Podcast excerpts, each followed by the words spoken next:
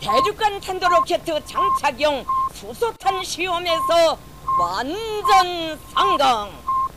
Atomprogrammet på 440 Hz. Science is interesting, and if you don't agree, you can fuck off. Mit navn er Flemming Håkær Sørensen, og du lytter til Atomprogrammet. Nyhederne, jeg har med i dag er, indlandsisen smelter med en hastighed, der følger de værste forudsigelser. Jubler over smilende skildpadde, uddød art er reddet. Usædvanlig og ekstrem måling på Svalbard. Mystisk kæmpekrater dukker op igen i Sibirien. Bizar opdagelse. Månen ruster. Udgravning af lufthavn afslører mindst 200 mammutskeletter. Ny forskning. Derfor smelter dommedagsgletsjer hurtigt. Universets måske mest sjældne planet gemmer sig muligvis i stjernebilledet Orion. Chokrapport. Så hurtigt udryddes vilde dyr. På videnskab.dk fandt jeg, indlandsisen smelter med en hastighed, der følger de værste forudsigelser. Indlandsisen i Grønland og Antarktis smelter så hurtigt, at det følger det værste af FN's scenarier for verdenshavenes stigning. Hvis den udvikling fortsætter i samme tempo, vil det ifølge FN's klimapanel IPCC's seneste store klimarapport betyde, at vandstanden i verdenshavene vil stige med op mod 40 cm inden år 2100, alene som følge af smeltevand fra iskapperne. Tidligere har den øgede temperatur i verdenshavene været årsag til den stigende vandstand, fordi varmen har fået vandet til at udvide sig og fylde mere. Men udviklingen inden for de seneste fem år har gjort afsmeltningen til hovedårsagen til vandstandsstigninger. Det er ikke kun Antarktis og Grønland, som får vandet til at stige – i de senere år er tusindvis af mindre gletsjer og iskapper overalt på jorden begyndt at smelte eller helt forsvinde, siger Ruth Motham til DMI, hvor hun er klimaforsker ved National Center for Klimaforskning. Et studie peger på, at alene smeltevand midt i århundredet vil eksponere omkring 50 millioner mennesker årligt for oversvømmelser, hvis isen fortsætter med at smelte i det tempo, den gør nu. Det er blandt andet den globale opvarmning, der har sat fart i afsmeltningen af indlandsisen.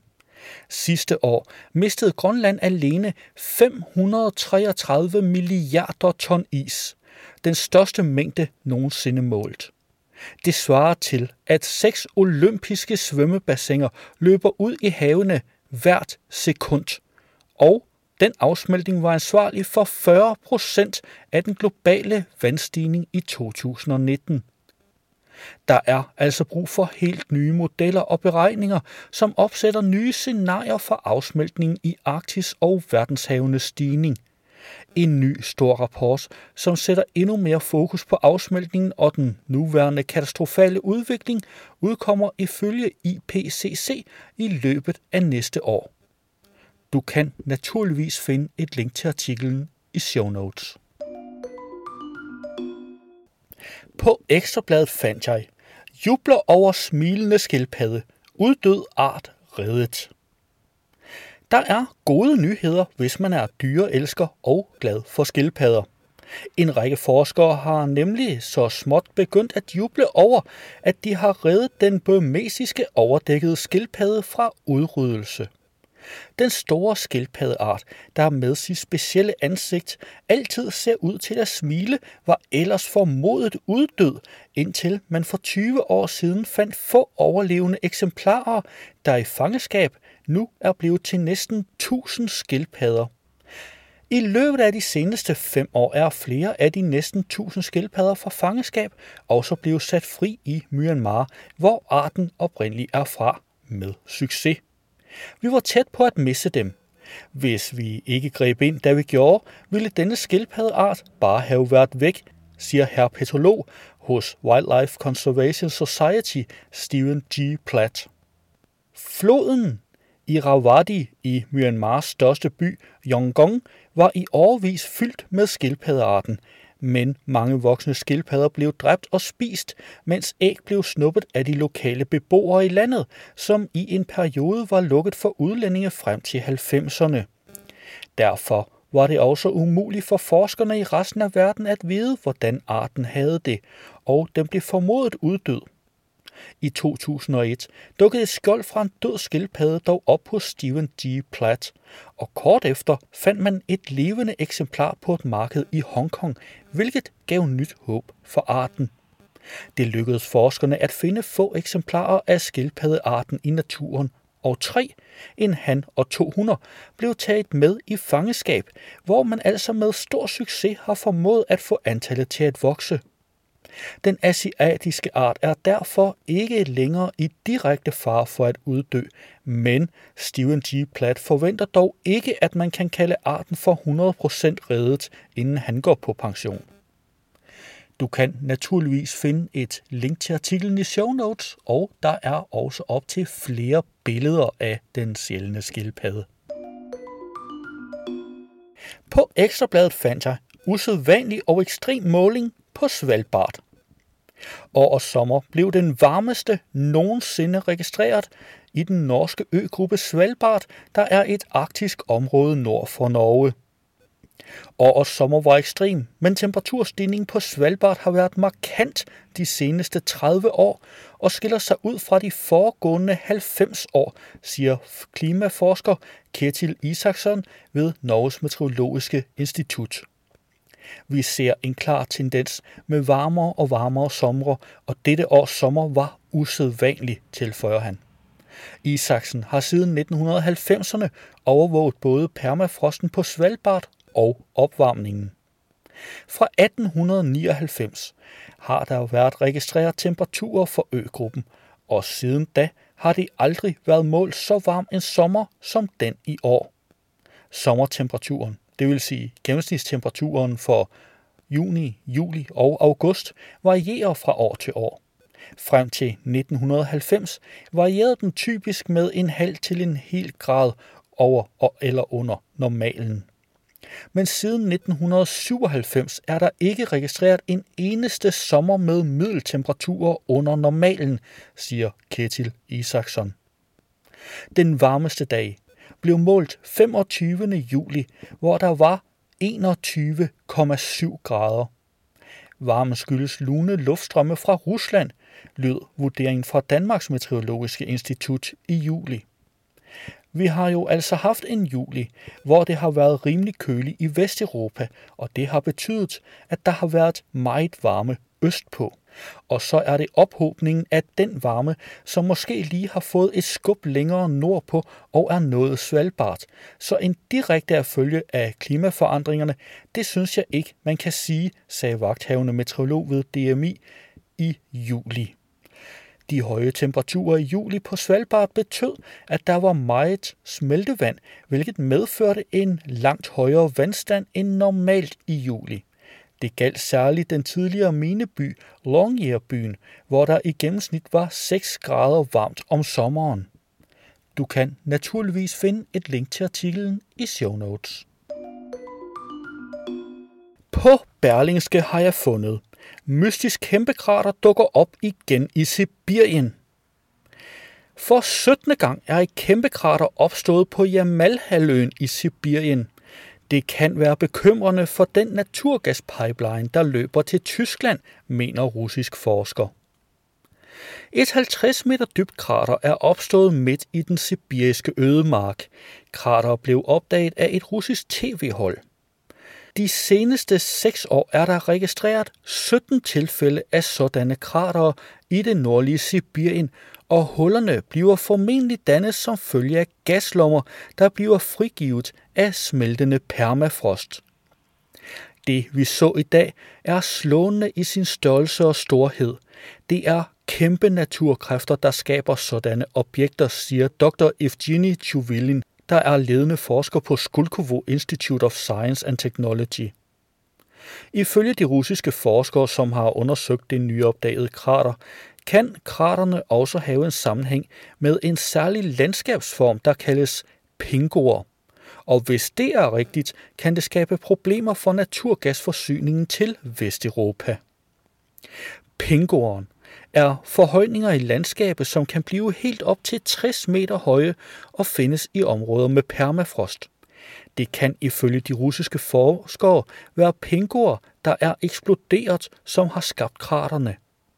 Jamalhaløen, hvor kraterne er opstået, er et område, hvor russerne borer efter naturgas, og Nord Stream pipeline med naturgas til Tyskland via Østersøen bliver visse steder holdt oppe af netop pingoer. Derfor er en professor fra Moskvas olie- og gasforsyningsinstitut bekymret for, at Nord Stream pipeline kan blive påvirket af nye kraterdannelser.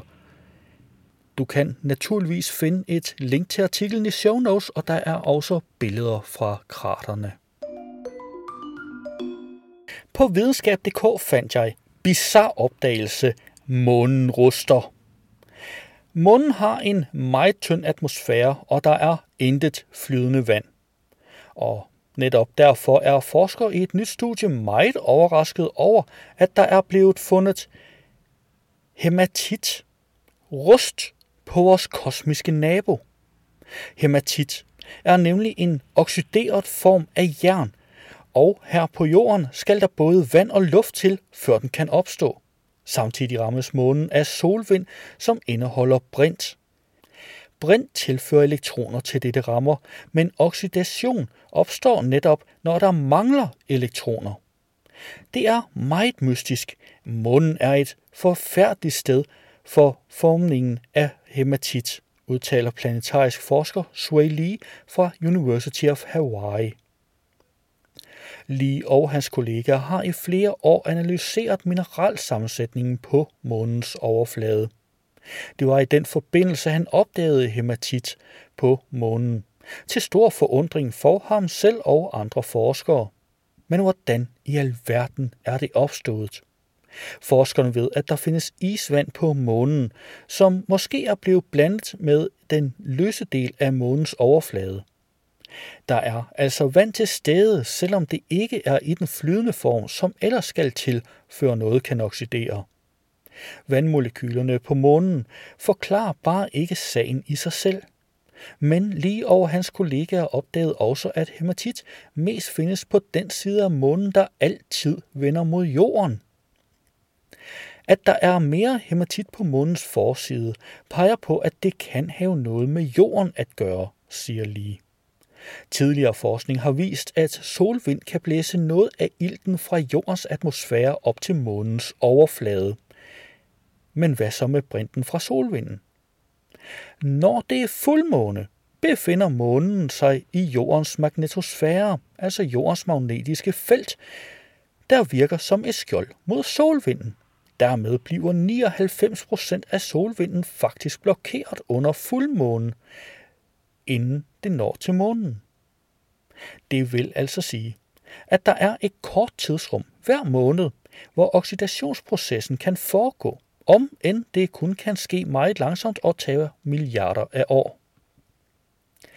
Det kan altså ifølge forskerne muligvis være forklaring på, hvorfor der findes hematit på månen. Du kan naturligvis finde et link til artiklen i show notes. På BT fandt jeg, udgravning af lufthavn afslører mindst 200 mammutskeletter. I forbindelse med udgravningen til en ny lufthavn nord for Mexico City er der fundet mindst 200 mammutskeletter.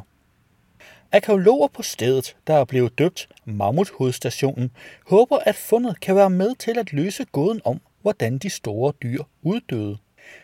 I alt har arkeologer fundet rester fra dyrene på mere end 194 områder omkring det sted, hvor de første mammuskeletter blev fundet i oktober sidste år, og flere kommer hele tiden til.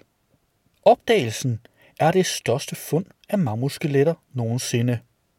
Palæontolog Ashley Leger siger, at så stort et fund er meget sjældent, fordi det ofte kræver nogle helt særlige klimatiske forhold, hvis fossiler skal bevares i den stand og det antal.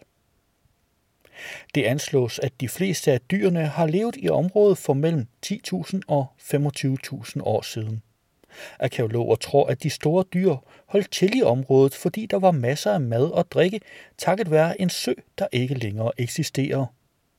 Stedet har haft masser af naturlige ressourcer, nok til, at de her individer har kunnet overleve i rigtig mange generationer. Eksperter har i månedsvis arbejdet omhyggeligt for at grave skeletterne fri.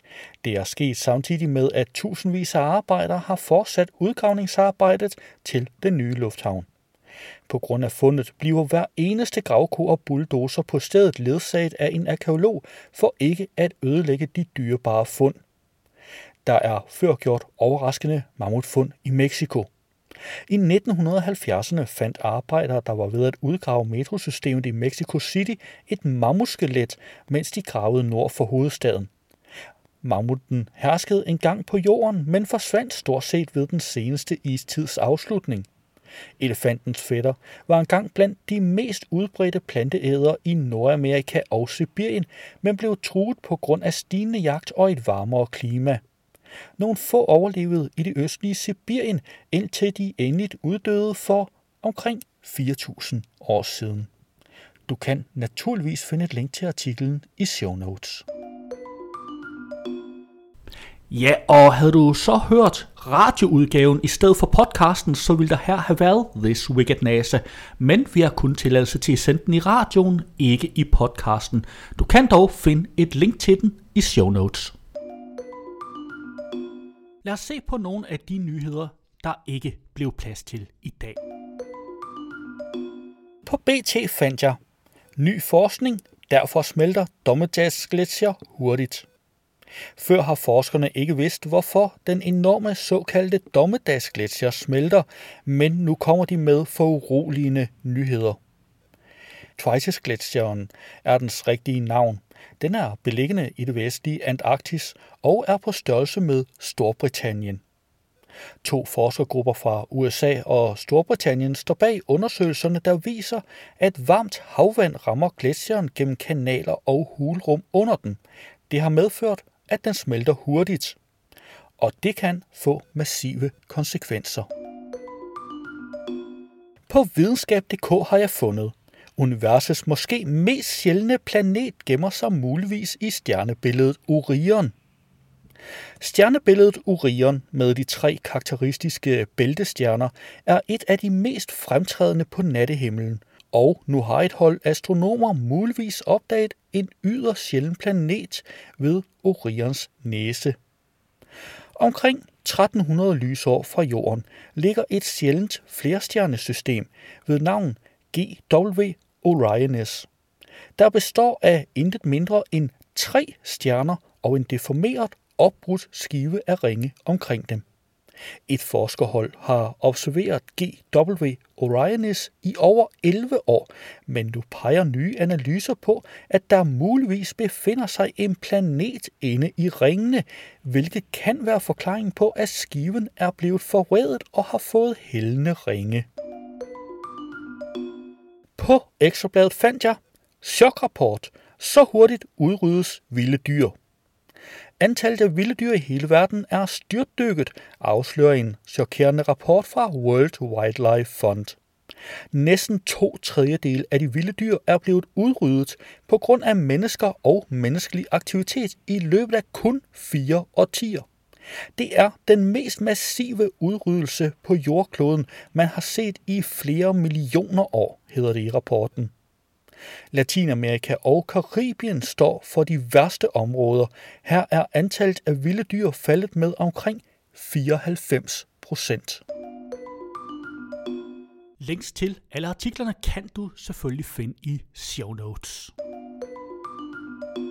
Det var jo, hvad jeg havde for i dag. Vi løs ved næste uge, samme tid, her på kanalen.